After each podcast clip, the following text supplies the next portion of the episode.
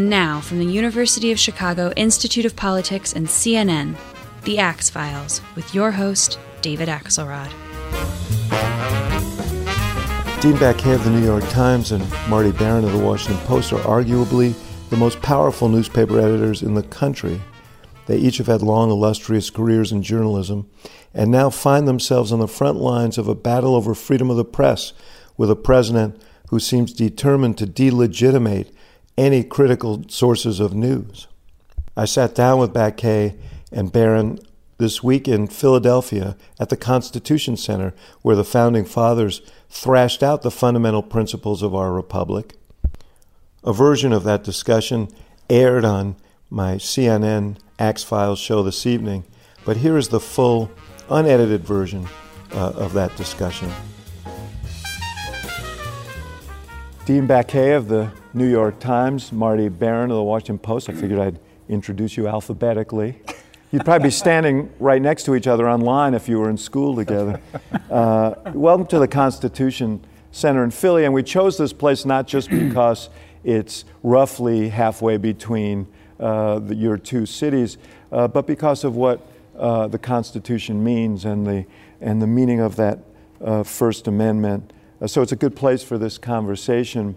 Uh, you're the editors of two of the most influential papers in this country. Uh, each of you have your own illustrious uh, stories. You're also the heads of news organizations that the President of the United States has called fake news. You lead a corps of journalists who uh, he's described as enemies of the people. How has Donald Trump changed the way you have to function and operate and the things that you think about? How have you recalibrated to deal with this very volatile president? He's not, he's, he's not changed the fundamentals. I mean, and it's important to, to make that clear. He's not changed the fundamental fact that we are independent um, and that our job is to ask hard questions of not only him, but his most powerful opponents. That, that hasn't changed. But he's changed significantly around the edges. I mean, he's um, in my newsroom, and I suspect the same is true in Marty's. We have discussions we didn't have before. We have discussions about how do you cover a president who obviously does not always tell the truth? Yes. How do you often do you use the word lie? How do you make sure that when you use powerful words like that, they don't use their, they don't lose their import and currency? Those are debates we'd not have had in previous administrations. And I think we also have to be uh, more transparent about our work, and we are trying to be more transparent about our work. Is show more of that work. How did we How did we obtain that information? Uh, what are, What are the statements in our stories based upon? Uh, I think that's a necessity these days. Is that we uh, almost need to make an argument for the work that we're doing. Yeah, because there's a high level of skepticism. That skepticism is being uh, is, is, being uh, whipped up on this notion of showing your work, necessarily the kind of work that uh, newspapers do, news organizations do, requires reliance on, uh, uh, on sources who you can't name. Right. Uh, and how, do you, how do you judge the value of those sources? You obviously know who these sources are. It, what level of concern and have you, have you raised your level of scrutiny of, uh, of sources uh, in doing this reporting? That, that part I would say is what I meant when I said the foundation hasn't mm-hmm. changed. I mean, we still require, you know, multiple sources. I or one of my deputies still needs to know who the sources are. In fact, if anything, we, we're, we're more, we, we provide more scrutiny. We offer more scrutiny to sources. We still want to be able to tell readers, as Marty said, about being transparent if we can, here's where the source is coming from, here's why the source might have an axe to grind. So, so yes, we use anonymous sources a lot. I, I will point out, by the way, I'm not sure we use them any more than we did in covering national security in the build-ups of the wars in Afghanistan and Iraq, where, to be blunt, the stakes were higher. Mm-hmm. Um, I think we, I think the foundational use of anonymous sources has not changed significantly in my newsroom, even though we may use them more. yeah, although, although it's, what's interesting about this administration is I think there seem to be more anonymous sources, more people willing to step forward. Uh, you know, um, just from my own experience in, in the White House, every White House has leaks. Um, but the but the volume of leaks and the the, the sort of uh, uh, you know the willingness to step forward and and, and talk about the internal machinations uh, is really unusual. Yeah, I, well, I think that's true. And I think that uh, one reason is because there's so many different factions in the White House itself. Uh, the way that that so-called team was uh, put together uh, was kind of haphazard, and, and the president himself didn't have a, And they didn't have political team, yeah. and they, people didn't have relationships, Mm-hmm. and they were only uh, they were dealing with each other for the first time, and so there were different factions within the White House. And then when, within government itself, there are any number of people who are concerned about uh, things like the rule of law, uh, and uh, they want to make sure that the facts get out. Uh, so uh, I think that's There's there's, al- several explanations. Some of them it. also have a sense, I think, that they're not going to survive. And if you look at the list of people who've left, and I think that if you think you're not going to survive in a volatile administration, you also want people to know where you're coming from. I think all of those things added. Like In that sense, it's a target-rich environment Yeah. if you're covering Yeah. uh, the the institution.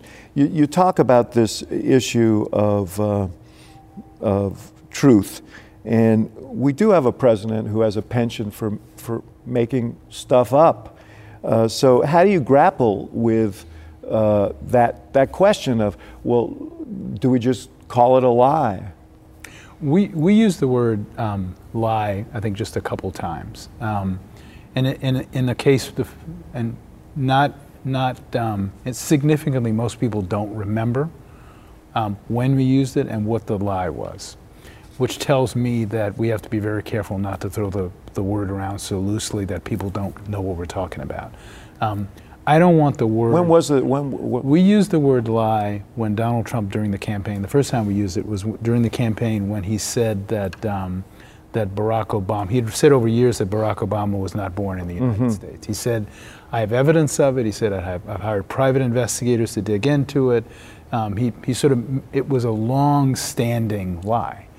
And I thought when he finally got up in public and said, okay, I acknowledge he was born in the United States, I, I concluded that was a demonstrable lie. That it was just clear that he had, had not pri- hired private investigators, he had no evidence. I thought that was clear. What I, what I don't want to have happen is that we use that word so loosely that people don't remember, in fact, what he said.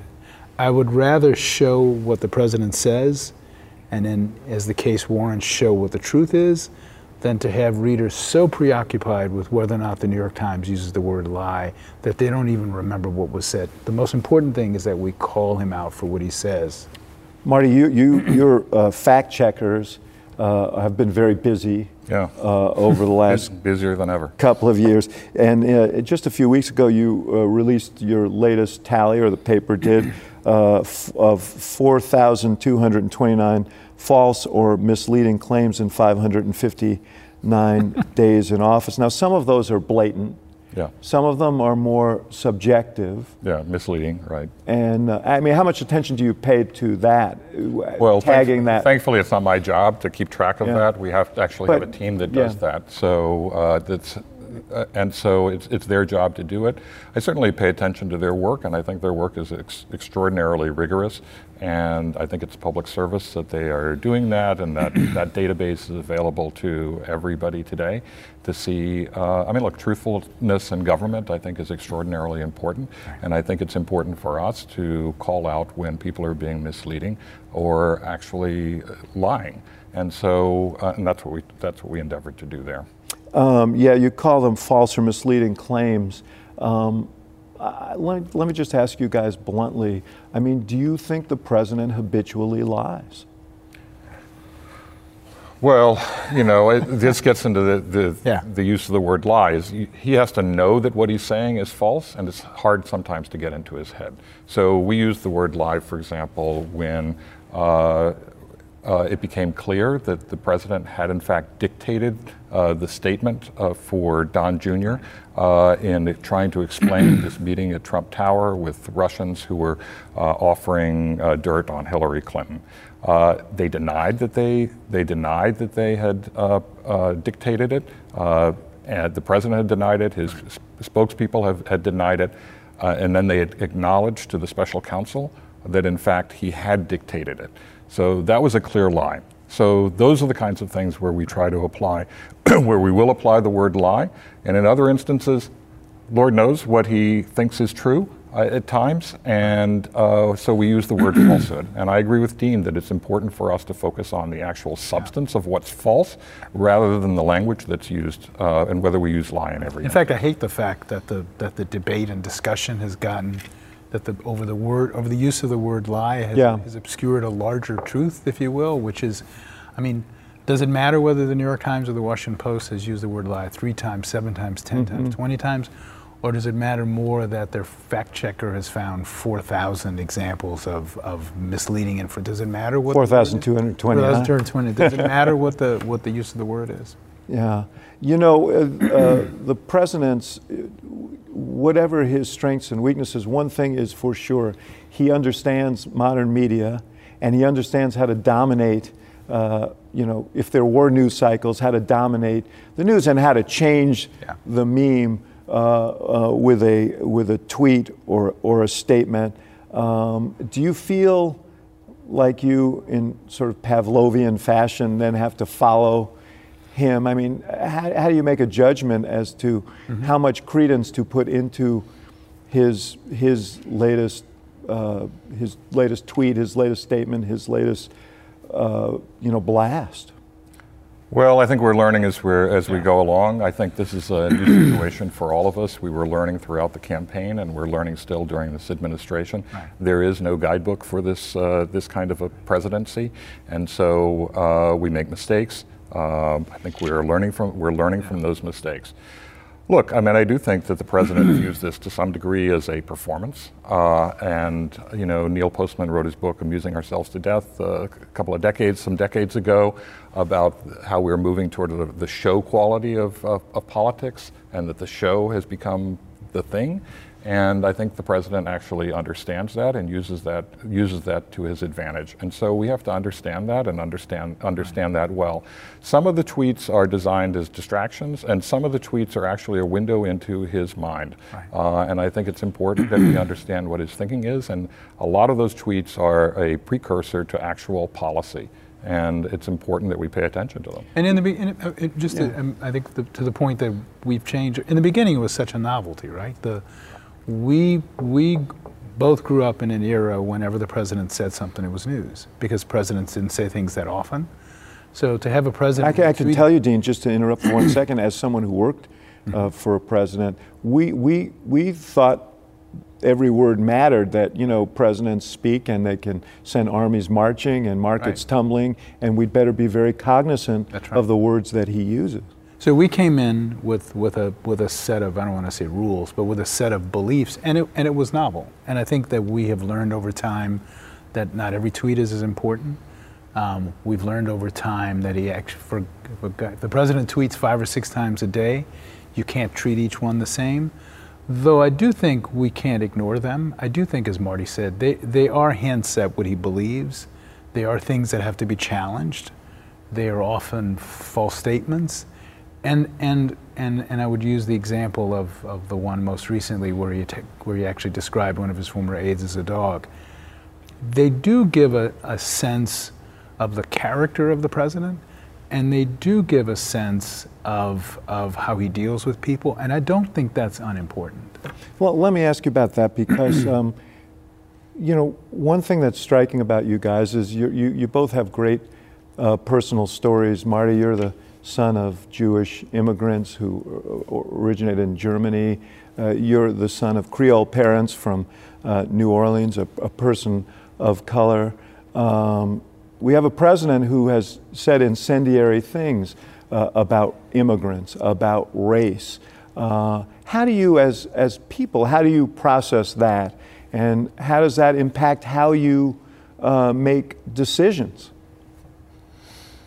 That's a good one. Well, look, I mean, my, my father was born in Germany. He, he went to what was then Palestine, and my mother was born in what was then Palestine, became Israel. And, uh, and they left that country. They were in Paris uh, for a couple of years and then came to the United States. Why did they in come here?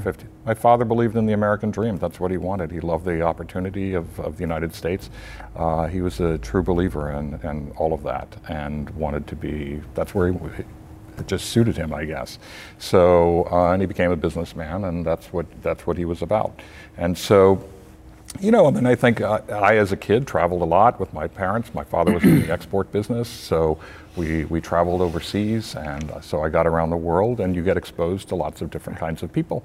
And so, uh, you know, certainly for myself, I feel pretty accepting of lots of different kind uh, different kinds of people, and recognize that this country is made of uh, a lot of uh, people who came from a lot of different countries and a lot of different backgrounds, uh, and you know, I hope that, and I expect, that, and I believe that that people are making the kinds of contributions that my parents made to this country. So when you hear uh, this sort of uh, anti-immigrant, steady anti-immigrant uh, screed from the president and, and, and, taking steps to reduce immigration and so on.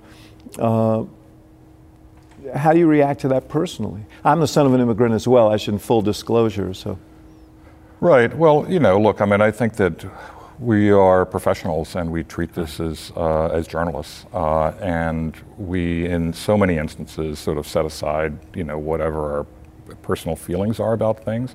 Uh, look, I, um, the American public has the right to debate policy, has the right to debate policy about immigration and all of that. And I believe in the I believe in the democratic uh, the democratic process uh, that there should be an honest debate about about these sorts of things.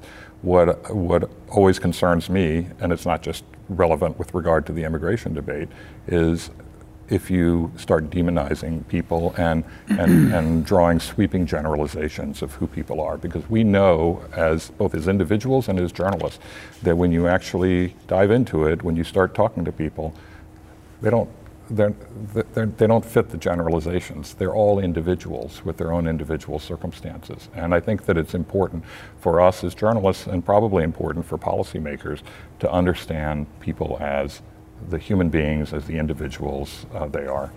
I'm, I'm, i would say I'm, I'm, I'm sensitive to the demonization of, of groups. I mean, I grew up um, as a black kid in the, in the segregated South. Um, and, I, and I am sensitive to, to when the president or anybody in a position of power makes sweeping statements about groups of people. Um, I do, uh, but the way I grew up gave me something else too, which is my father had a had a small restaurant and bar in a in a black working class neighborhood in New Orleans, and I had never been any place and had never been exposed to anything until I became a journalist. I think, if anything, that's given me sort of a, a deep and abiding belief in journalism. It it changed my life. It put me on a you know it, it exposed me to the world in a large way. Um, and I think that that may be one reason I sort of stick to the tenets so closely. I just mm-hmm. believe in it. I believe that that we have a role, and that my role as editor of the New York Times in in calling out powerful institutions, whether it's the president or the you know the head of Uber. I, I, I think, if anything, my upbringing bringing gave me a, a sincere belief in that role, in the role of journalism. So you mentioned that, that, that he, uh, he called uh, Omarosa in this past week a, a dog. Mm-hmm. Did you view that as a, a, as a racist comment? You know, it's funny. I have, I have two reactions to that, and I'm not I'm not skirting the issue. My first reaction is when a when when somebody calls a black woman a dog. My visceral reaction as a black man is to is to is to feel the sort of react the the the pain and anger of a black man. So here's where journalism comes in. He actually calls everybody a dog. Yeah. Um, he's called um, he's called Ted Cruz a dog. He's called yes, I feel it. I feel it more because of who she was. But I also dig a little bit deeper and find that he uses that kind of language sort of pretty openly with a lot of people. So you've both spoken about, and others have spoken about, uh, that the president should stop using the rhetoric he's using uh, toward journalists. Uh, but Lesley Stahl had something interesting to report recently, the correspondent for 60 Minutes. She said off camera after she was interviewing, uh, I think then President elect Trump, she asked him why he bashed the media so relentlessly, and he said, I do it to discredit you all and demean you all so that when you write negative stories about me, no one will believe you. And he's had some success with that, hasn't he? At least with his base of supporters uh, he has had some success. It's a strategy. Yeah, and I think that that was an honest answer on his, Yes. his part, is that he wants to disqualify the press as an independent arbiter of fact. Uh, and that's what he's trying to do. Uh, you remember at- at some point he said, if you see any negative polls on me, Right. they're fake. Uh, I mean, so he I basically remember when he was quoting them all the time during the. he quoted to the polls when they were favorable, and then when, he, when the polls are unfavorable, he says that they're fake. So he does not want there to be an independent arbiter of fact. He certainly doesn't want the press to be that arbiter. He doesn't want scientists to be that arbiter. He doesn't want the courts to be that arbiter. He doesn't want the intelligence agencies to be the arbiter. He wants himself and his, his White House to be the arbiter of fact. And, and that is exactly what he's trying to achieve, and I think he was incredibly honest in that answer to Lesley Stahl. On this notion of the White House being the arbiter of fact, um, the White House briefing used to be a place where reporters would go and get facts and get official administration uh, policy. Is that still true? Less so, to be honest. I mean, I think that there, there, there have been numerous instances in which the two White House press secretaries have acknowledged that they knew um, that they said things that weren't true. Less so. I still think we have to cover it. There's a clamor for us to like not even go to the press briefings, and I and I and I and I sort of understand that. But again, this is the person, the press the press secretary, who speaks for the most powerful human being in the world. Um, I don't think it's our job to make a political statement by not showing up. I think our job is to find stuff out. Our job is to listen, test, fact check, um, do the best we can to make sure they're telling the truth. But our job is not to send a political statement to the world by not showing up. It's interesting. In this last week, uh, the question came up as to whether the president had used the N word, and the press secretary said she couldn't guarantee That was a remarkable moment that he hadn't. life And and, and, and she simply said, uh, she simply said, the president has spoken, and this is what he, said, almost as if she wanted to create a little zone for herself. Uh, should this turn out to be the case? Well, if you look at the, the things that she has said that turned out were, that she had to back off from, I don't blame her for wanting to create a little bit of a zone. But that was a remarkable moment in the life of press secretaries. I mean, to, to actually say, to leave open the possibility that the president said one of the most vile things and that it might even be on tape was a pretty remarkable moment, and I'm glad we were there to cover it. You know, um, your reporters uh, are in this modern age not just uh, writers, uh, but also their presences on social media, uh, on cable television. Um, what, what is your level of concern? I know you promulgated Yeah. some rules uh, related Yeah. uh, to this. Um, uh, you know, I was trained in the day when I was a political reporter to be very, to be as neutral as I could be, whatever my views were, and uh, and I was, uh, you know, we were we were we were scrupulous about that. But it's hard to do in this envi- environment when you're invited to opine Yeah. in these uh, settings, and especially given the environment uh, with this president. I, I, I think the reason I put those rules in place, I think our power and You should explain what the rule is. The, the rules is essentially, I became upset, as did others in the newsroom, that um, that people were tweeting and on social media making political comments and sort of revealing their their political beliefs, um, and that made me uncomfortable. Um, and essentially, we we we put two large restrictions: don't don't don't talk about your political beliefs and be a good colleague. Essentially, don't. My my view is our power and our influence comes from our independence. If we are seen by the larger world as, as having a very strong point of view, nobody, for instance, would believe it if Breitbart broke an investigative story. Nobody would believe it because people think Breitbart comes from a, polit- a certain political perspective, and they do. If we break a big story, what I want people to see is, wow, that's a big story, that's important, that affects the dialogue, the, the whole conversation. I don't want them to see this is a lefty or a, or a centrist publication. I want them to focus on the story. And I don't really care what the political beliefs are of most of my staff. What I care about is, is that role as an independent operator. Marty, your, some of your reporters and some of yours as well are contributors on cable and therefore in the in the scrum. What, what instructions do you give them? Are there any limits on on them? There are limits, and the basic rule is that they should behave on cable television and in their social media accounts the way that they would behave uh, anywhere anywhere else. Uh, and we expect professional professional behavior. Now, it's not to say that there haven't been breaches of that that policy. Uh, clearly, there have, and we talk to people about mm-hmm. that.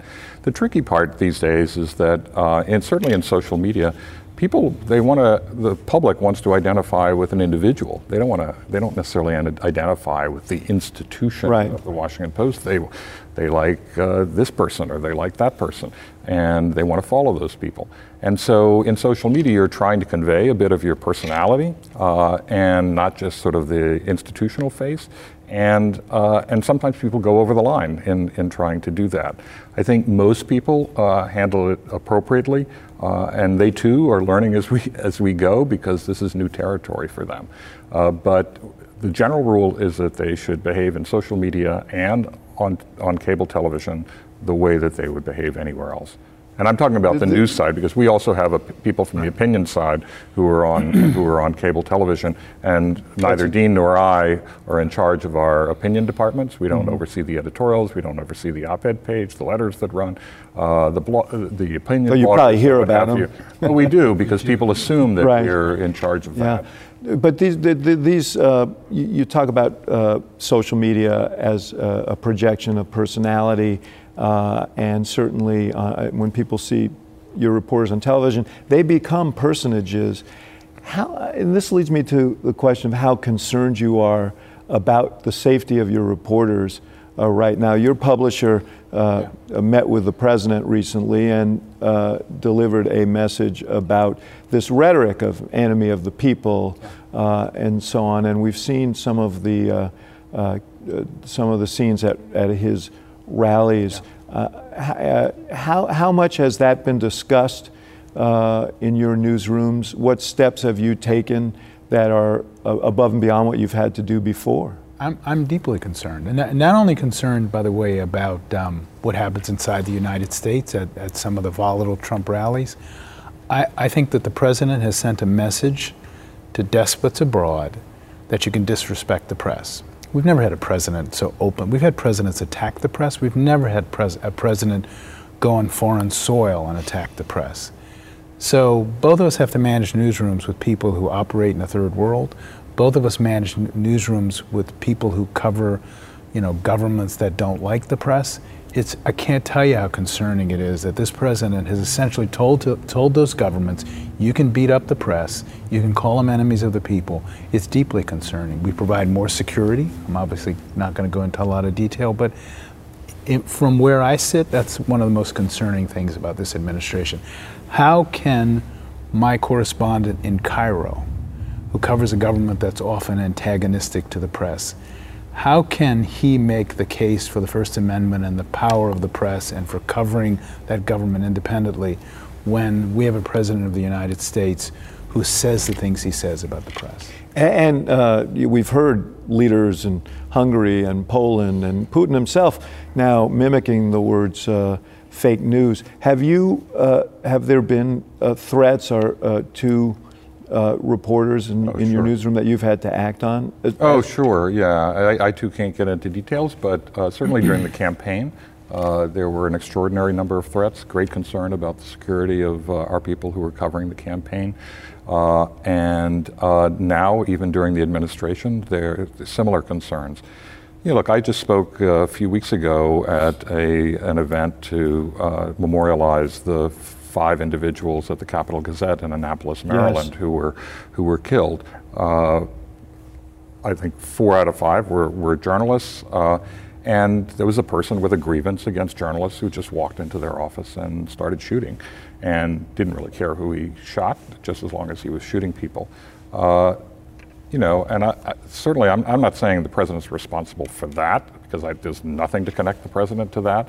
On the other hand, I think that the president should not be creating an environment uh, that describes the press uh, as an enemy as disgusting, as scum, as the lowest form of uh, as the lowest form of humanity, and then the lowest form of life, as traitors to the as traitors to the country. I mean, that's the most extreme rhetoric that you can that you can imagine, and and the signal that it sends to uh, all it requires is just one individual uh, uh, to to do something. Th- that is a that's really concerning and he really ought to stop it. Now, the more we say stop it, the more that he seems to do it and enjoy it. Uh, but I think that that's a well, you, uh, that's you, really dangerous. You guys have this weird symbi- symbiotic relationship with him. Uh, he attacks the press. The press is vigorous in reporting um, on him, and you guys have both your newspapers have become, even though he calls you failing uh, you've, you've gained exponentially in terms of readership uh, since this administration began. Right, that's true. And I, and I, we've also gained one, one other thing I would say. Um, you know, I, th- there was a time when I think news, because of the changing economics of the of the newspaper business in particular, when I think we lost our mojo a little bit.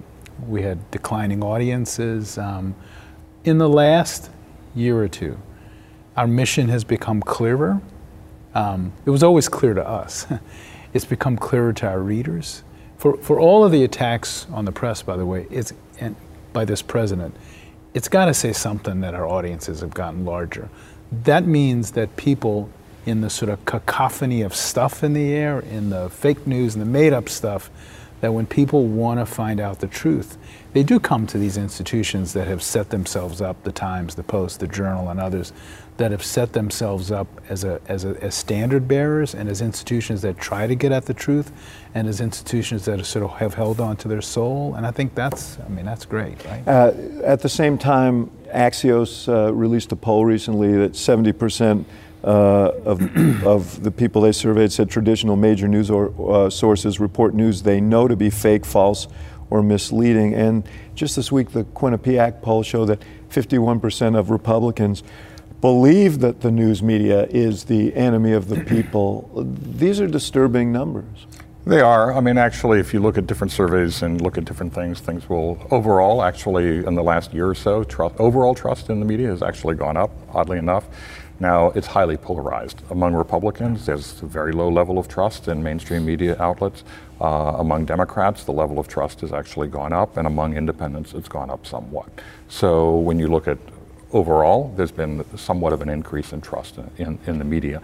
Uh, and the overall levels of trust for the New York Times and the Washington Post are maybe not what we would want them to be, but they're not, they're not bad actually. So, you know, I mean, I think that it, it is concerning, and I think that, you know, there are things that we need to do about that. Uh, number one is we need to talk more about who we are because yeah. the stereotypes that have been drawn of, uh, of people who work in our profession are grossly inaccurate. Right. Uh, you know, we have people from who came from all walks of life uh, and they don't fit this stereotype. We have to talk more about the work we do and be more transparent about that work and explain it, how we, how, how we, how we came to publish what, what it is we published. Uh, we have to do, uh, we have to talk more about uh, the work that actually helped people because long before this president started talking about the forgotten men and women of America, we uh, journalists were writing about the forgotten men and women of America, writing about abuses, people who had suffered at, at uh, because of the a, a, larger and more powerful system, people who were abused by powerful individuals and institutions for one reason or another. Uh, and we have to, and finally, we have to do more of that work. Uh, we have to dedicate ourselves to doing that work, uh, which means getting out in the country, talking to people, writing about stories that have nothing to, do, nothing to do with the politics of the moment in Washington, but have a lot to do with the, the, the lives of ordinary Americans. And those are the steps that I believe that we need to take uh, to uh, reassure the American public that we are doing our jobs properly. One, one of the questions I have is uh, what were the failures of, uh, of the news media in terms of anticipating mm-hmm. uh, what was uh, going to uh, happen in 2016? Um, when on the day after the election, did you find yourselves asking that question? What did we miss? Sure. How did we not sure. see that? Because the impression that was conveyed was that uh, this was a very unlikely uh, outcome of that election. I think I think the story the, the, the press missed, if you will, and I'm not sure it's a, quite the story of Donald Trump. I think it's the I think the story we didn't tell enough were the, were, was the story of the events that led up to Donald Trump. I don't think we quite had a handle on how much anger there was in the country after the financial collapse of 2008. I think we covered it. I think if you looked at both of our papers and if you look at other institutions, you found stories. I, I don't think we, I'll, I'll, speak for myself, I don't, I don't think we had our, our, a handle on how much anger there was in the country, how much of a desire there was for change, how upset people were with, with the elites, and just how much of the, lingering effects of the economic crisis were. I, I, don't think we got that. I don't think that's a, by the way, I don't think that's a, as much a political story as I think that's a story of understanding the country. Yeah, well, I think it's also a story of where we live. Uh, yes. You know, Gary Hart who you both remember, the former senator from Colorado, presidential candidate, told me something years ago that, that had stuck with me and it made and, and the wisdom of it continues to resonate. He said, Washington's always the last to get the news. Yeah. And uh, and he's he, he was right, and I've sensed it in the years that I spent in Washington. I felt disconnected from the experience yeah. of uh, people uh, in the rest of the country. One of the reasons I think is uh, we've become more reliant. I mean, one is budgets, and it's harder to get people out, but we've become so reliant on polls. I've quoted them here, and it feels sometimes like we're covering polls and not people, and that we're not uh, getting as deeply into the fabric of the country as we silo ourselves into different communities. Right. Well, I, I, totally agree with that, and that's what I was talking about before: is the the obligation of our our obligation to get out into the country and talk to ordinary Americans about their ordinary concerns. and uh, I mean, I, Washington is a bubble. I mean, I, I've only been there for five and a half years, so I'm not a creature of Washington by any means. And so, uh, and when I look, I worked in I worked in Florida, I worked in California, I worked in Massachusetts, uh, I worked in New York. So, um, you know, and I was, I was always skeptical of, of Washington, always felt that Washington didn't really understand uh, the rest of the country. Uh, and I think one of our jobs as journalists is not only to convey what's happening in Washington to the rest of the, to the rest of the country, but actually more importantly to tell Washington what's happening in the country and uh, I think that's our special obligation. I also, if, if I can add, yeah. I also think that's a function of the of the decline of local newspapers. Um, it used to be. I, I agree with what you, with, with, everything you said about the disconnect with Washington, but it used to be that you had these great, powerful local news organizations that, you know, and we probably leaned on them too much. The big national newspapers like the Post and the Times, you know, could get a glimpse of what was going on in whether it was. Mm-hmm. You know, Pennsylvania or Montana or Louisiana by reading those papers. By you know, the first stop you would make if you would visit Louisiana was to sit down with Iris Kelso, who was the mm-hmm. great political reporter for the Times Picayune. All those institutions have, have are collapsing. All, none of those institutions have the same reach they have. There are whole swaths of America that aren't covered. That puts more pressure on us but I also think that's a that's one reason that we, we may not quite have our fingers on the pulse of the country. Maybe yeah. nobody does. Anymore. Yeah, I want to talk about that a little more in a minute. Um, the, you know, one of the things that now we have these analytics as well as polling. You know, Nate Silver became famous at your newspaper as a prognosticator using analytics, and, and uh, Nate Cohn is continuing yeah. uh, in that. Um, and people look at the during the end of that presidential race, people were looking at where the thermometer was on on uh, on on the race and what the uh, you know what the percentage chances were that Hillary Clinton would win, and they were pretty high. It always included the disclaimer that yeah. you know if you have a three and four chance of winning, you have a, a one in four chance of uh, of losing. Um, but is that a service? I know it's of interest. It brings eyeballs and Marty mentioned before in the social media age, you know, you got to get eyeballs. But uh, were people sort of unintentionally misled by that? And were you guys misled as editors? Did you yeah. just assume that, yeah, Hillary Clinton's probably going to win this election? I, I mean, I think, I mean, I, I honestly think we can sort of, I mean, for us, it was the famous needle that made people think that she that she couldn't be beat. I, I think I would do that needle over again. I think it was the, the presentation was too simplistic. But I don't think that's why Hillary Clinton lost the election. I think that I think as long as we sort of get too caught up in that, we're gonna we're gonna miss the larger story we were talking about two minutes ago. We're gonna miss the story about the changes in the country. Um, I I do think it does a service. I do think it it first off it generates interest in politics, generates interest in the campaigns. I do think we want people engaged and deeply interested in politics. And look, you would have to say yourself, I think part of politics is a little bit of sport.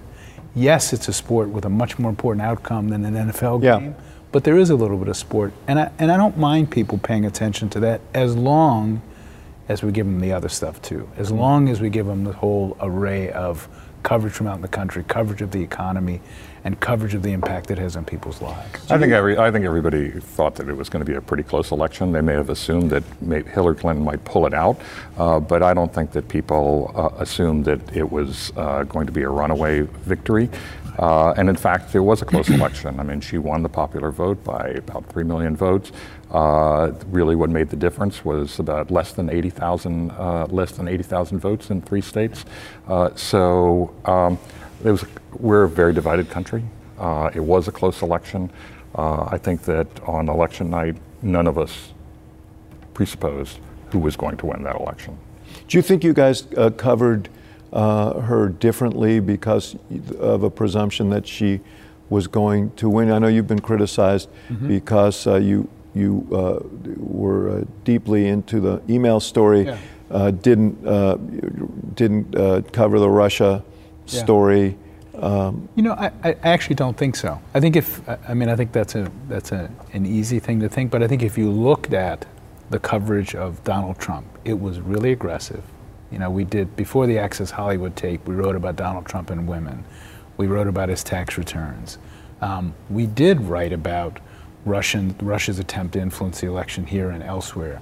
I think there was pretty aggressive coverage of Donald Trump. I think anybody who says they're shocked at the Donald Trump presidency um, was not reading the mainstream press. There was nothing. There is nothing about the Donald Trump presidency that does not resemble the, the coverage that Donald Trump got.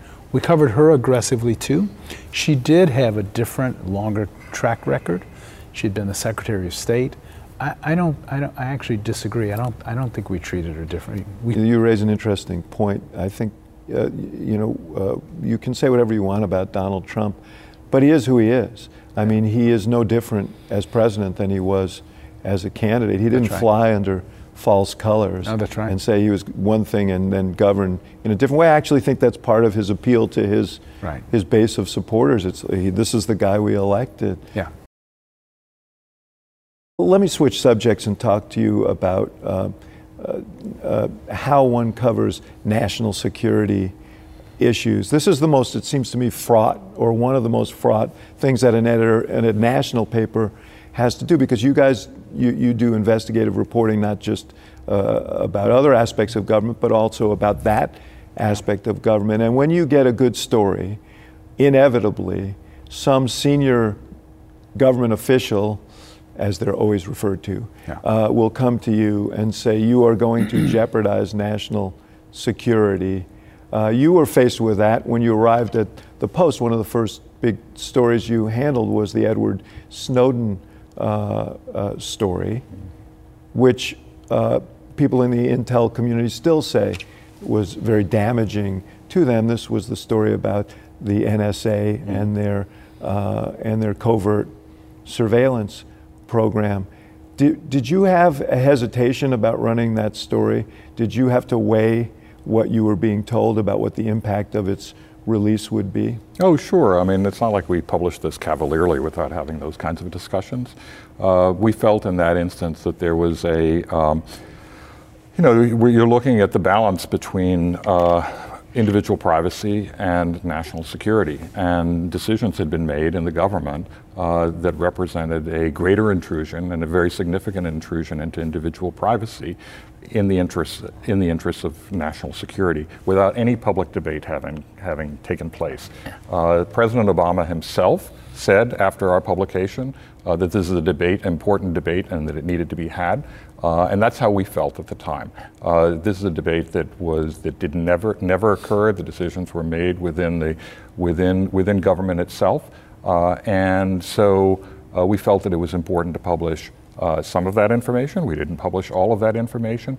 Uh, we always went to the intelligence agencies to tell them what it is we intended to publish. They always had the How'd you make that judgment as to what to publish and what not to publish? Well, you know, this is it can be sub- subjective, obviously, uh, but we, we don't we don't disclose, you know, for example, individual the names of individual intelligence agents overseas. That's not something that we're going to do, Mm-hmm. even if we had access to it, and we do have access to that sort of information. Though, though others would argue that if you if there's enough if there are enough clues, then you can. Right, but in this instance, there aren't. There's no example uh, where any intelligence agents, any intelligence agent, was threatened uh, or at risk because of something that we published.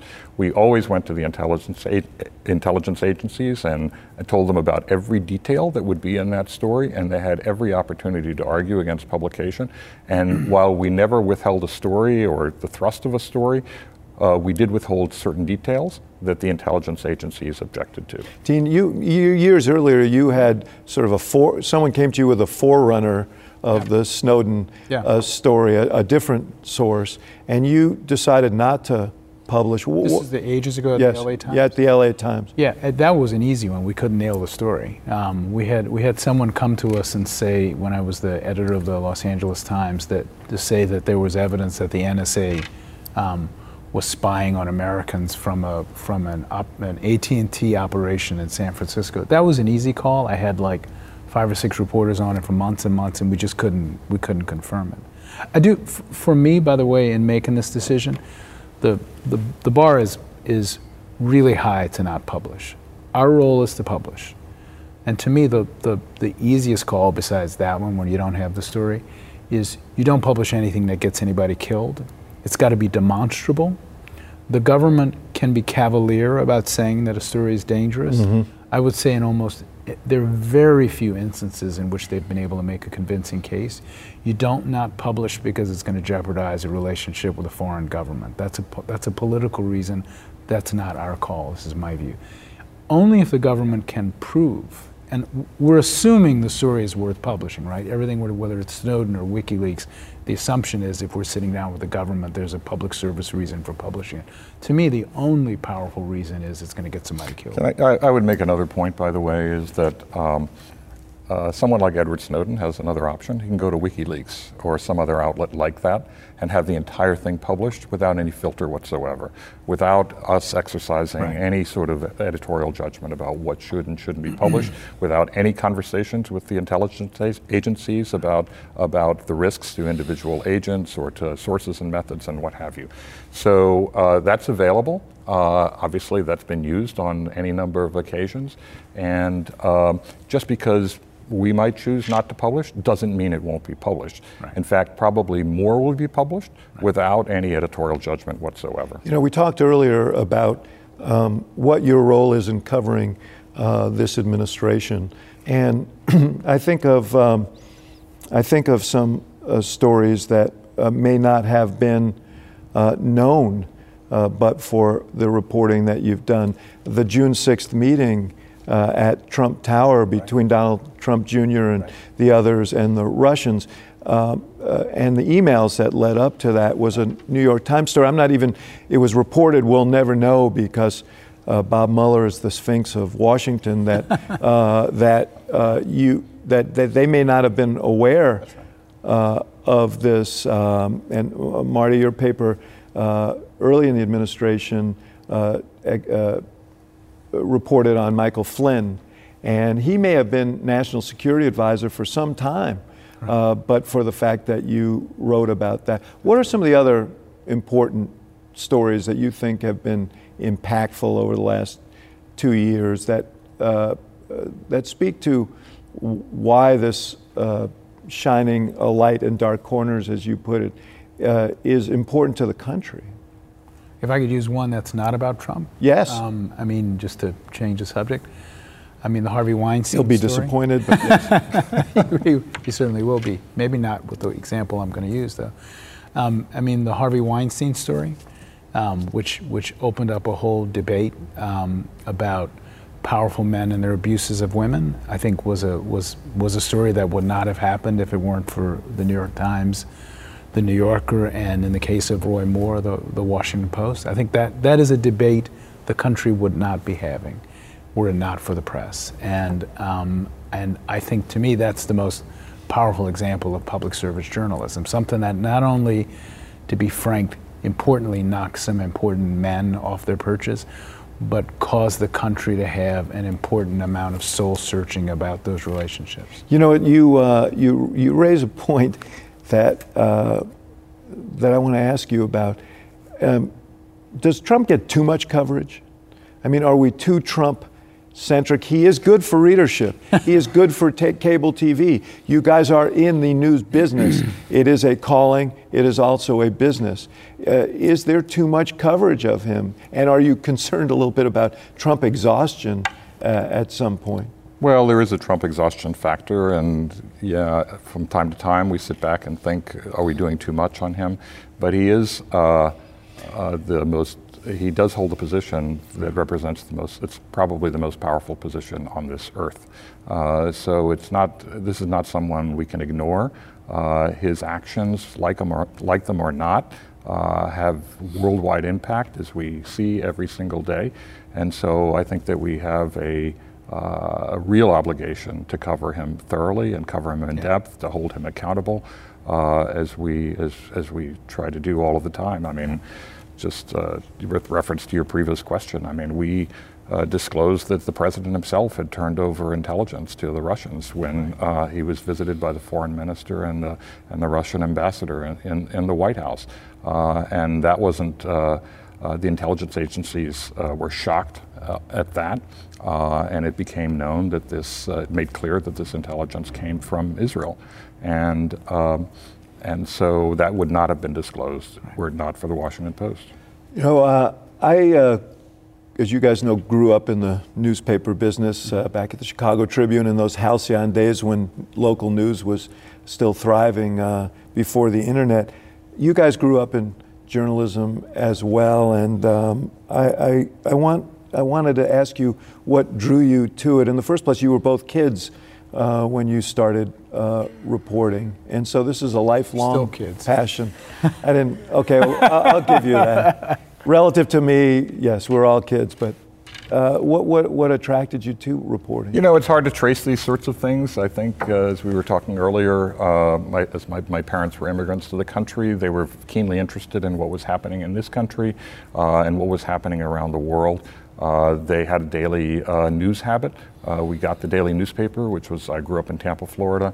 Uh, they got the, the, the local newspaper. Uh, they watched the local news on television every night. They watched the national news, the Huntley Brinkley report uh, back, in the, back yes. in the day. And they received. When we all watched essentially the same things, and yeah, we had one were, national conversation. Right, exactly. There were three networks at the time, and that was that was it. And so, uh, and they received Time Magazine every week uh, in the house, uh, and so that was part of our that was part of the environment in which I grew up as sort of an interest in in public affairs and a news habit, and I think that's what got me interested in it. Did uh, Dean? Uh, you guys sort of you, you took different routes. Uh, you went off to college. You got a business degree along. I guess you were studying journalism as well. Yes, right? yes. Did you get the right. business degree to placate your parents? Who no, not, not, not, not, at all. My parents that? would let me do whatever I wanted to do, as long as I would get out of the house and earn my own, earn my own way. They didn't really care. Uh, they were happy to, you know, have me just move on and and and and start my career, whatever it might be.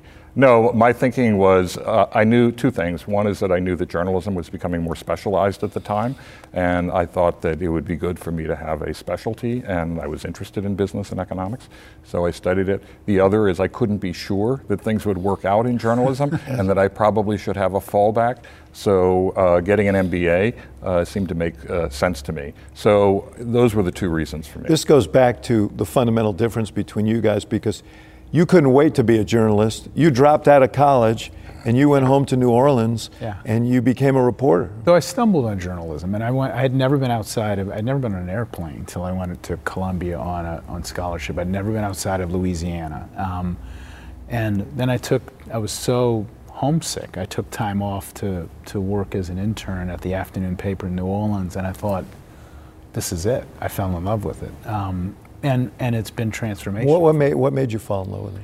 First off, I thought um, there were so many bizarre characters in the newsroom. Great place. just- It was like Yeah. anthropology, right? Not, not to mention in uh, Louisiana. Yes, that's right. Well, there were bizarre characters all over Louisiana. I, I also thought it opened up. I mean, I literally had spent my whole life in one part of New Orleans. I had never spent any time in the Garden District where my father had been a mailman. Um, I, I just didn't know whole parts of it. Suddenly, the city Yeah. was opened up to me in ways that, that I couldn't imagine, Yeah. let alone the you know, the sexy stuff, like you get to sit down at a press conference with the mayor. I mean, I was going into criminal courts and covering trials. I remember, you know, walking in and seeing a kid I'd grown up with on trial. It was just, it was like this Yeah. dramatic opening up of the world to me. Yeah, you you uh, I didn't realize until I was uh, reading up for this conversation that you were the recipient of maybe one of the greatest quotes in American political history. Not the be- most tasteless, not, not the most tasteful quote, but tell that story. See, I'm used to politicians who say weird things. So, um, and I want this to be in my obituary, so I repeat it every chance I get. I was on. I was covering Edwin Edwards' return to politics. He was the governor of Louisiana. This very colorful guy. His nickname, which we could not use at the time, but we can now use, was the Silver Zipper. To give you an idea what kind of guy this was. and that did not apply to his mouth. It did not apply to his mouth. Um, and I was sitting in the back of the campaign bus with him, just the two of us. We had just done a poll at the time, Picayune that had him with 60% of the vote. So I said, any way you lose this election. He said, the only way I lose this election is if I'm caught in bed with a dead girl or a live boy. So I got that quote. I want to make sure that's in my obituary.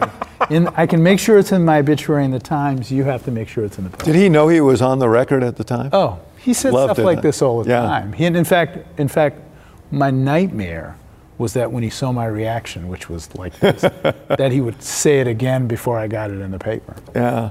You, you guys uh, were both uh, prodigies. You became the business editor at the LA Times at 29. You went to Chicago to my old paper at the Tribune, won a, a Pulitzer Prize there. And you both turned on to that editorial track.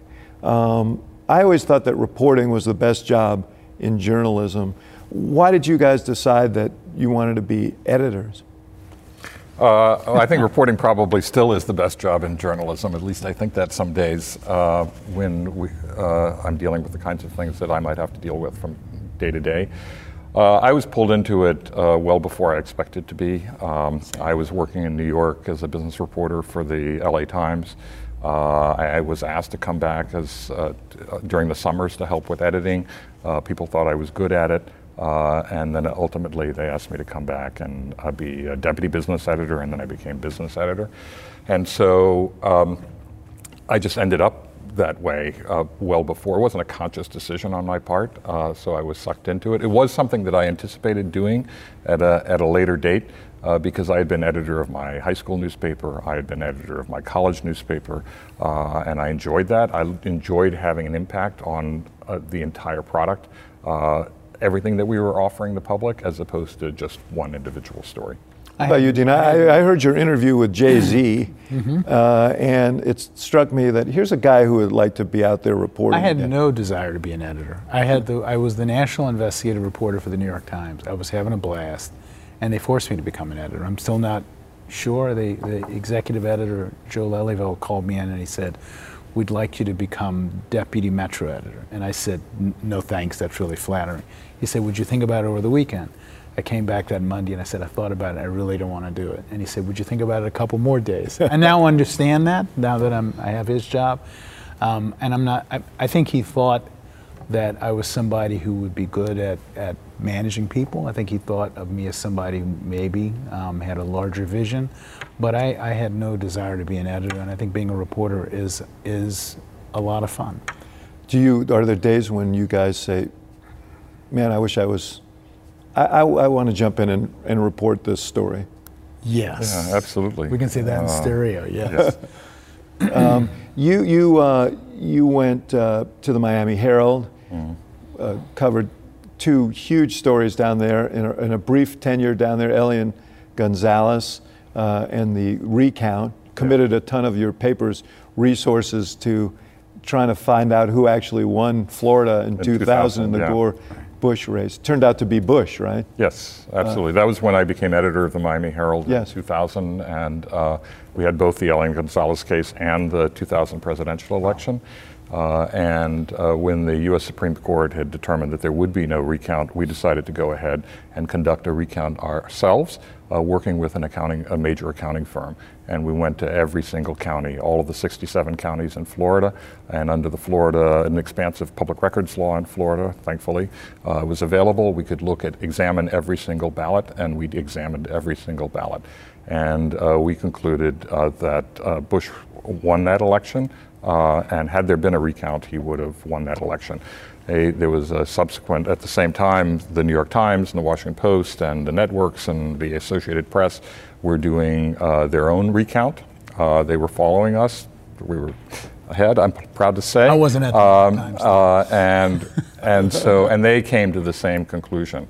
Uh, they published their results uh, after 9 11. Uh, and, um, and so it kind of got, some of that stuff got lost in, in all of 9 11. But yes, we concluded that George W. Bush would have won. And then you went to the Boston Globe, and uh, famously, uh, you uh, uh, promoted a, an investigation into pedophilia in the church. I say famously because it became the subject of a movie.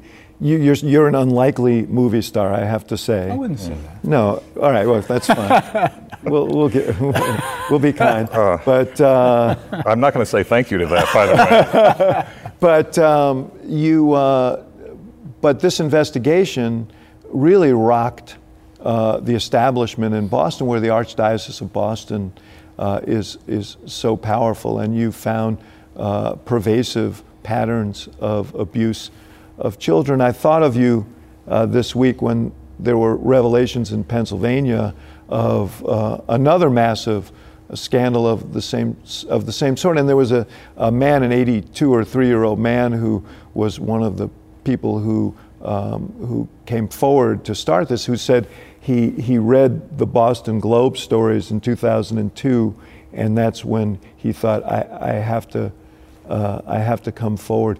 Um, what what uh, what prompted you to want to uh, delve into what was, you know, an obviously fraught uh, story? I'm sure you were warned off it.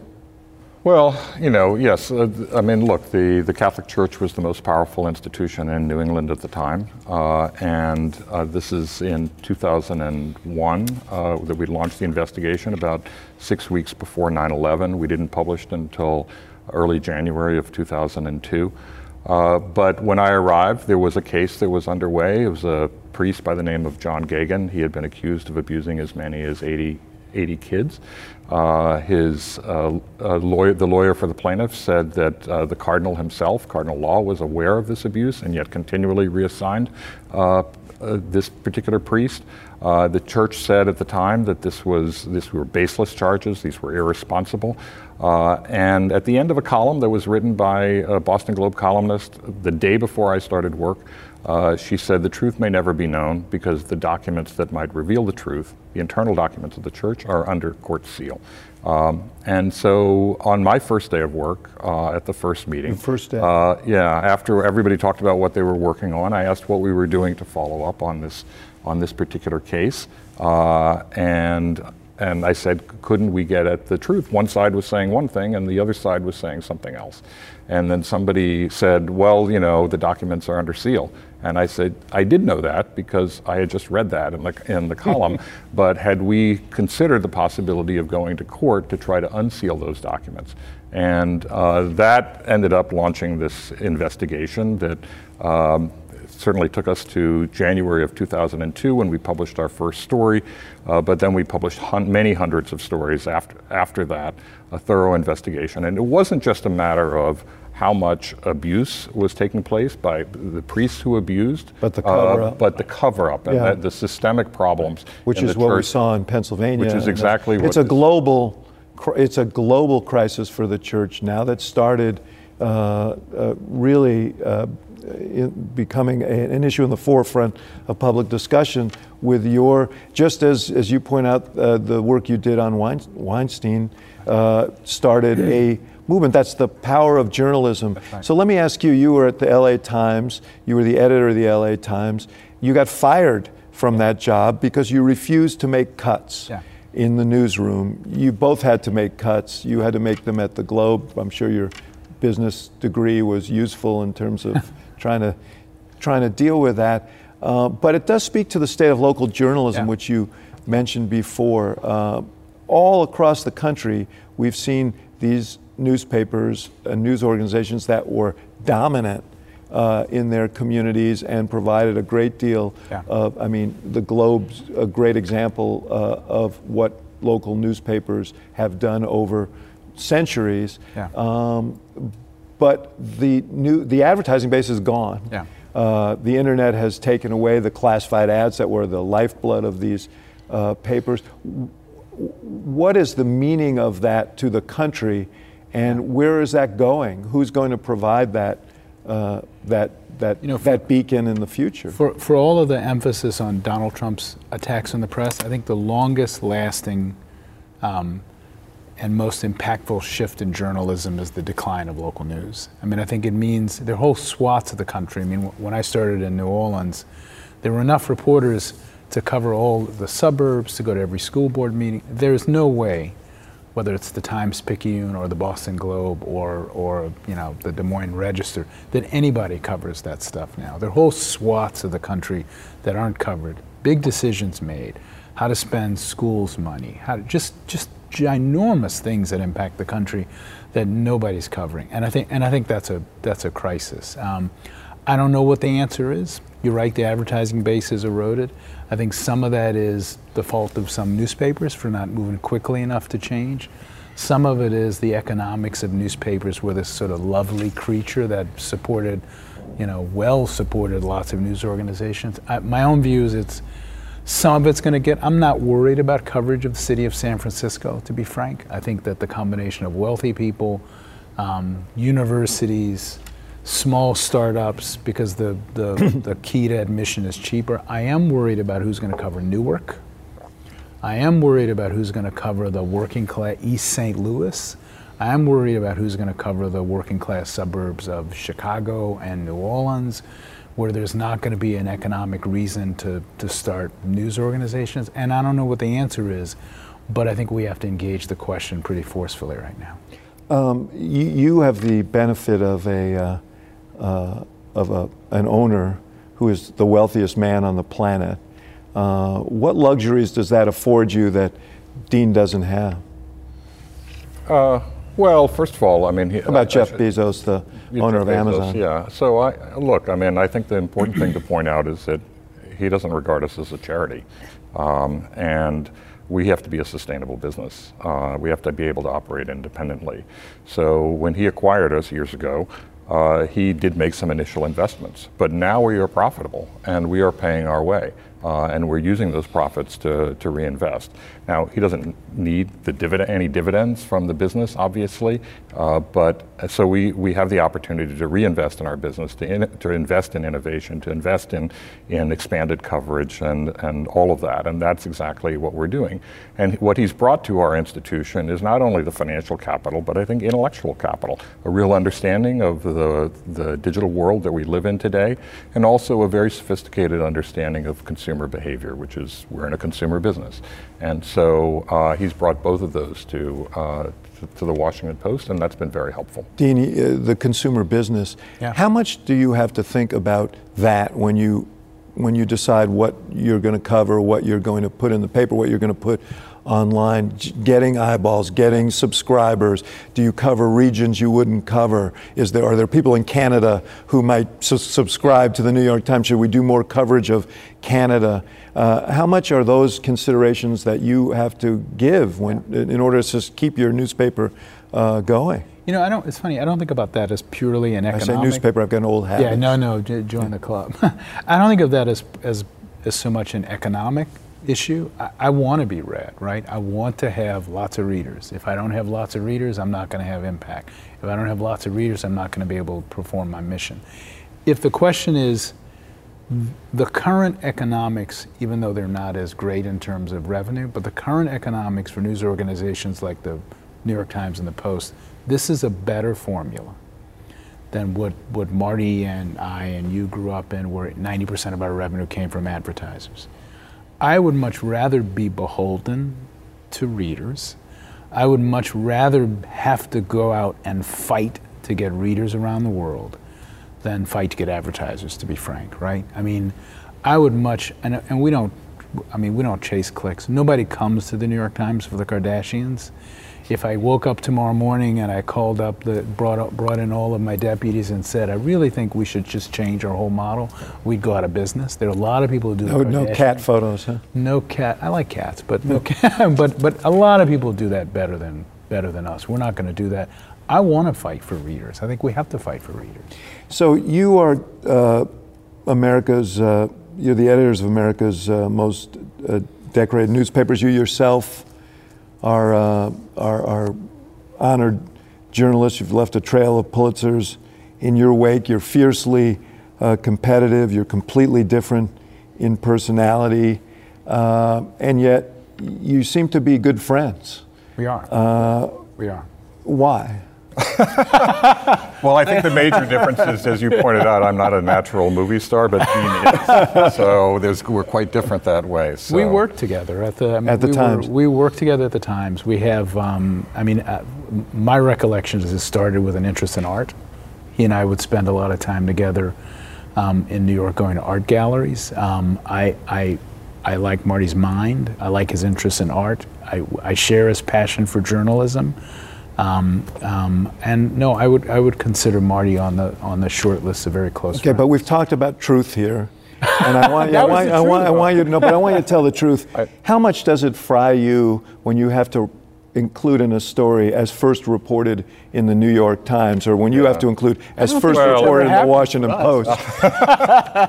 now you guys have the, do that all the uh, time. Though. Look, nobody likes to get beat. It yeah. does fry us. I mean, our reporters, both the reporters yeah. who work at each of our organizations, are highly competitive. Yeah. Uh, and I think that's that's the way that it ought to be, uh, and we encourage that competition. Uh, but we also share something and we share yeah. the mission. Uh, we really do. And I think that, especially these days, people really feel that in our profession, certainly uh, between our two organizations, but I think it, it's broader than that, is people have a sense that we have a shared mission these days yeah. Uh, and that we need to be supportive of each other. Right. Um, so, um, that's I think that's you know obviously we have a great friendship, uh, but what binds our institutions is the sense of share, is the sense of shared mission.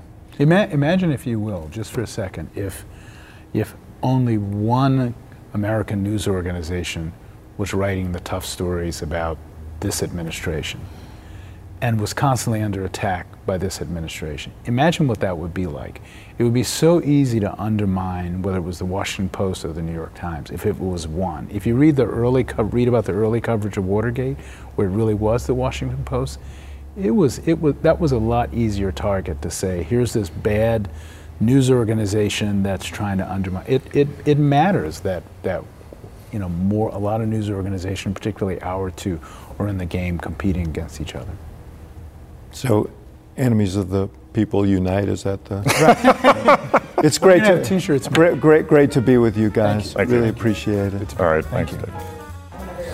So we're here in the Signers Hall at the Constitution Center.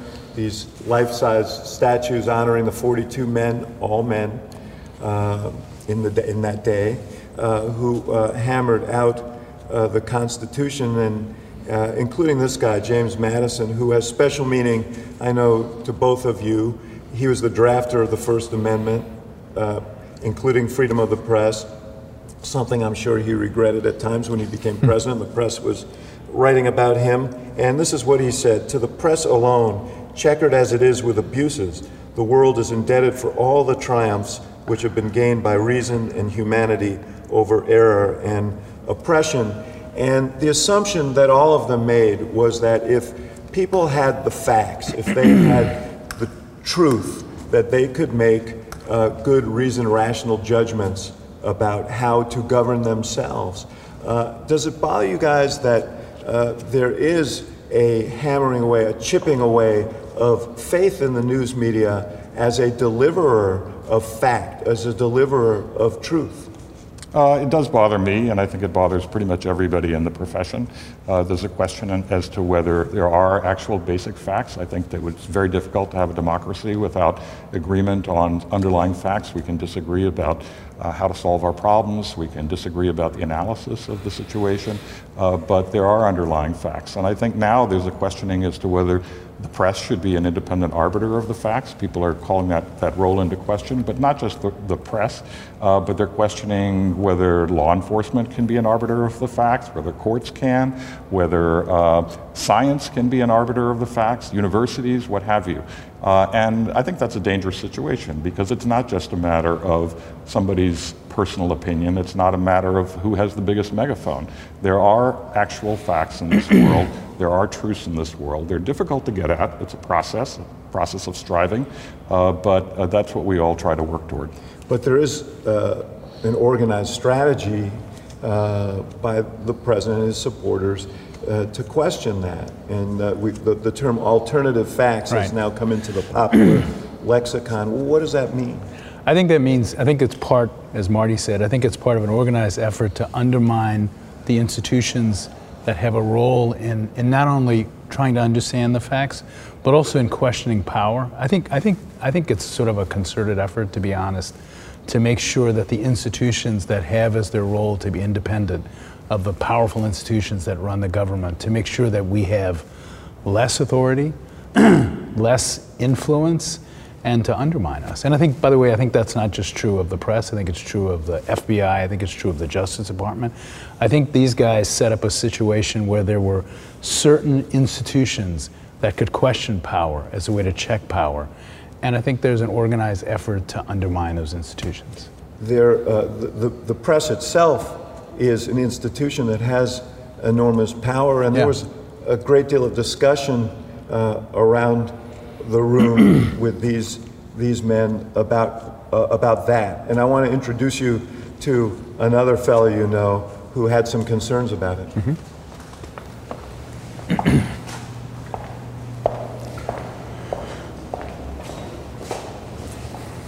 Benjamin Franklin. He got a seat because he was in his 80s at the time. He was near, uh, near death. He was a, a supporter of the uh, uh, of the idea of freedom of the press, but he had concerns about it, about unlimited, check power. Every other institution that they created with this Constitution uh, had a system of checks and balances, and he expressed concern about the unlimited uh, power of the press. And one of the concerns he had was who would exercise that power. And he said, any man who can procure pen, ink, and paper with a press and a huge pair of blacking balls may commit, commissionate himself. And it struck me that we're in another era right. in which anybody can commission themselves, anybody with a phone can become a, a, a journalist. Uh, and that has changed uh, the, the, the, world from when all of us started in journalism. Um, is it a positive thing that we have now this infinite number of news sources some of which are, uh, are, are, unaccountable. Well, I think, uh, look, I think we're going actually back to the time of the, the founders when people were pamphleteers, uh, ideological pamphleteers. And so we're seeing that in an electronic age, in a digital age now. And so pretty much anybody can, can start up what they, whatever they want. This is a more difficult time. Uh, I think the public has uh, a greater challenge in front of it, which is to decide who's trustworthy and who's not, who's doing real reporting and who's not doing real reporting, who's uh, aligned with certain political interests and who's truly independent. Uh, and certainly our institutions uh, maintain our independence, uh, independence from party ideology, all of that. Our obligation in our newsroom, in our newsrooms, plural, is to, uh, is to, get, at, is to get at the truth.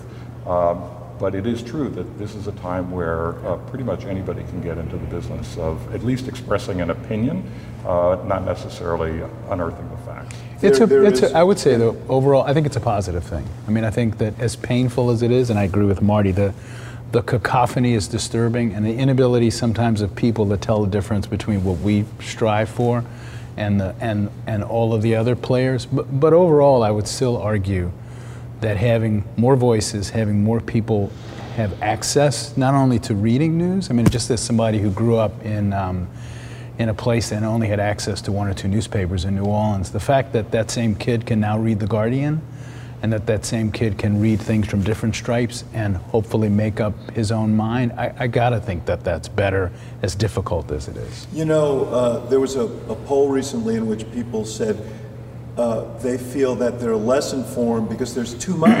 yeah. They feel overwhelmed. I mean, that's one of the problems of the modern yeah. age. Yeah.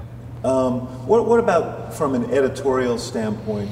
Because we used to have this quaint thing called news cycles right. when I started in the newspaper business, when you guys started right. the newspaper business. There are no news cycles right. anymore. At any instant, one of those pamphleteers could uh, publish a story online that will send your big news organizations scrambling. How does how's that changed the way you have to approach your jobs? It's, I mean, it's dramatic. It, it means, I mean, the old news cycles of print, which were essentially were built around uh, the, the distribution and printing of a, of a newspaper. Of course, it's relentless, and it's particularly relentless in an era when one of the greatest pamphleteers, or at least one of the most prolific ones, is the president, who can sort of change the news cycle at the drop of a hat. And knows it. And knows it. I, I think the challenge for us, and it is a challenge, is to understand that we don't have to respond to every blip in the news cycle. I think the challenge for us is to remind ourselves, and I suspect Marty would say the same thing, um, that, that we do have to understand the difference between, in an era when anybody can disrupt the news cycle, that we have to work hard to understand the difference between legitimate news, real news, stuff that really affects people's lives, and things that are just sort of designed to distract us. We've talked about facts and truth. Does the pace of, of, of journalism today and this kind of instantaneous uh, uh, factor, does it make it harder to uh, ensure that uh, you're not rushing into uh, print or uh, online with stories that aren't fully reported, aren't thoroughly edited? Yes, it's infinitely more difficult these days. the reality is that, as you say, there's no natural news cycle. Uh, can, news can happen at any moment. So if the president decides to tweet, for example, at 10:30 at night or 5:30 in the morning, uh, we need to react to that to some degree. Uh, but other things can happen as well, and the, and the public, look, is demanding that. The public is saying they want news instantly. They're all walking around with uh, mobile phones. Uh, they, we have a tremendous amount of competition.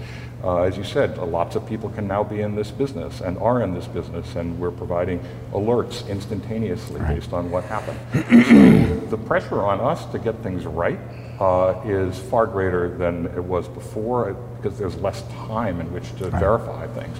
But we still have that obligation to, for our news organizations to verify the information that we're disseminating, and we will not sacrifice that in the interest of I mean, do, but it, it, seems almost, uh, almost sure that um, there are mistakes that result from this the lack of news cycles, the lack of a, a, time to actually vet everything. That, and I've heard people say, "Look, we'll fix it. We'll fix it online." And, but once something is in the ether, uh, it's pretty hard to roll it back.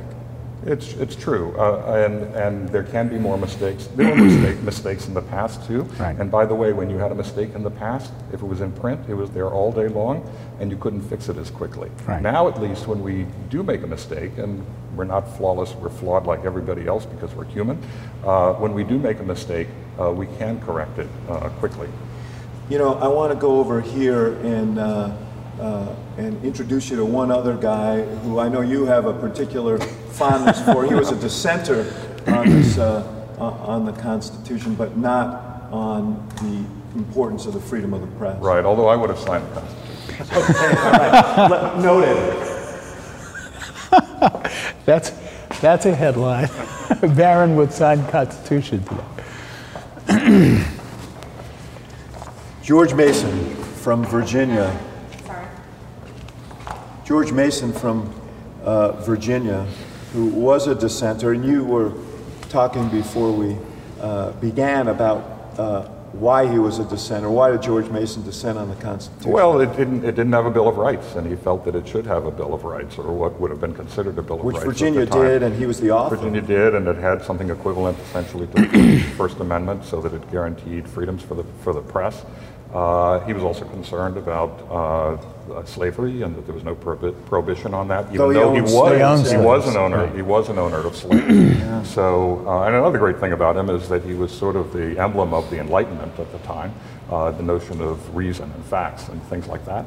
And uh, so, I think he's a person to be admired. He's So often he- forgotten. So here's what he said. He said, The freedom of the press is one of the greatest bulwarks of liberty and can never be restrained but by despotic governments. And it reminds me that when I go to your website, Marty, uh, the first thing that greets me now is uh, uh, these words democracy dies in the darkness. In darkness. How, what, what was the provenance of that? Well, uh, this, I should say that this predated the current administration for sure. Uh, we were trying to come up with a motto that uh, boiled down our mission to its, essence. And our owner, Jeff Bezos, was interested in that. Uh, and he saw a special mission for us as well as the entire uh, news media, which is to shine a light in dark corners. Uh, bring transparency to government and to other powerful individuals and institutions. And so uh, we worked on that for a year, and we had hundreds, if not a thousand, different options. Uh, and that line actually dates back to the time of Watergate. Uh, there was a judge who said something very much equivalent to that, and uh, it did sort of capture uh, quite well what our mission is, which is to shine the light in dark corners. And do you think, Dean, that this is, do you feel this is the essential role of, uh, I mean, you do a lot of things. Yeah. Is this the essence of, of what uh, the news media Yeah. is, is there for? For, for all the things we do, and sometimes in, in, in this era, people forget all the things we do, whether it's covering business, whether it's covering sports. The, the, the essential thing we do is, is to, to steal their, their um, logo, is to tell people the things that powerful people don't want them to know. Whether in this case, it's to, it's to work really hard to understand whatever role Russia had in the presidential election, whether it's to understand the power of new players like Facebook and Google.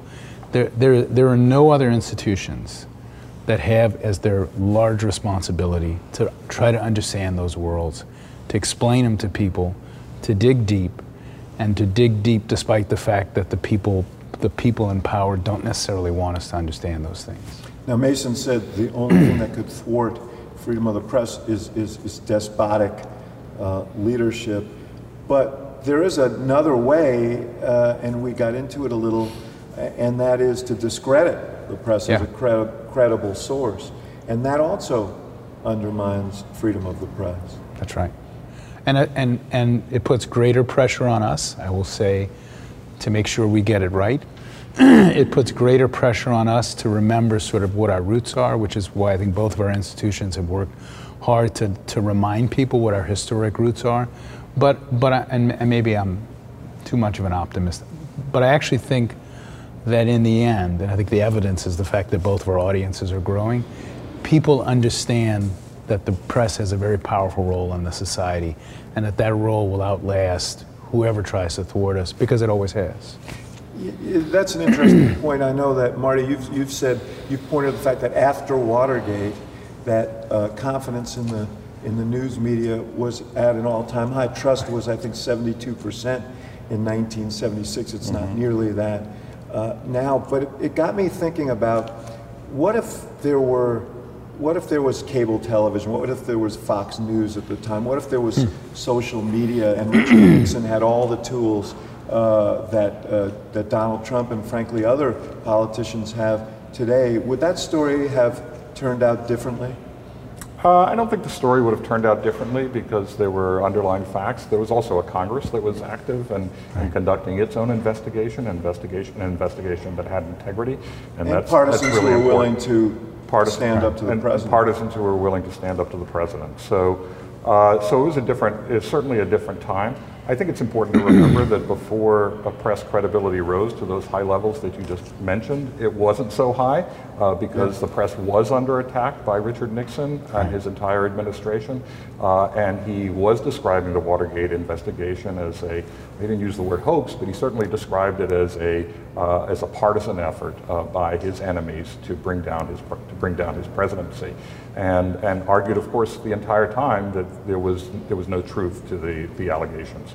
Uh, and so I think it's important to remember that um, we, need to look, we, need, we, need, to look over the long run. Uh, right. We need to make sure that our reporting, even if it's under attack in the short run, that it needs to be validated over the long run. And so I always keep in mind, you know, how is this going to look a year from now, two years from now, things like that. And you're sitting in Ben Bradlee's office, who had those same concerns back back in the day. Well, yeah, metaphorically. Metaphorically, we, are yes. not, not actually yes. in the same office exactly, anymore. Exactly, yes because newspapers sell their real estate.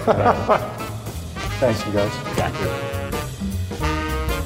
Thank you for listening to The Axe Files, part of the CNN Podcast Network.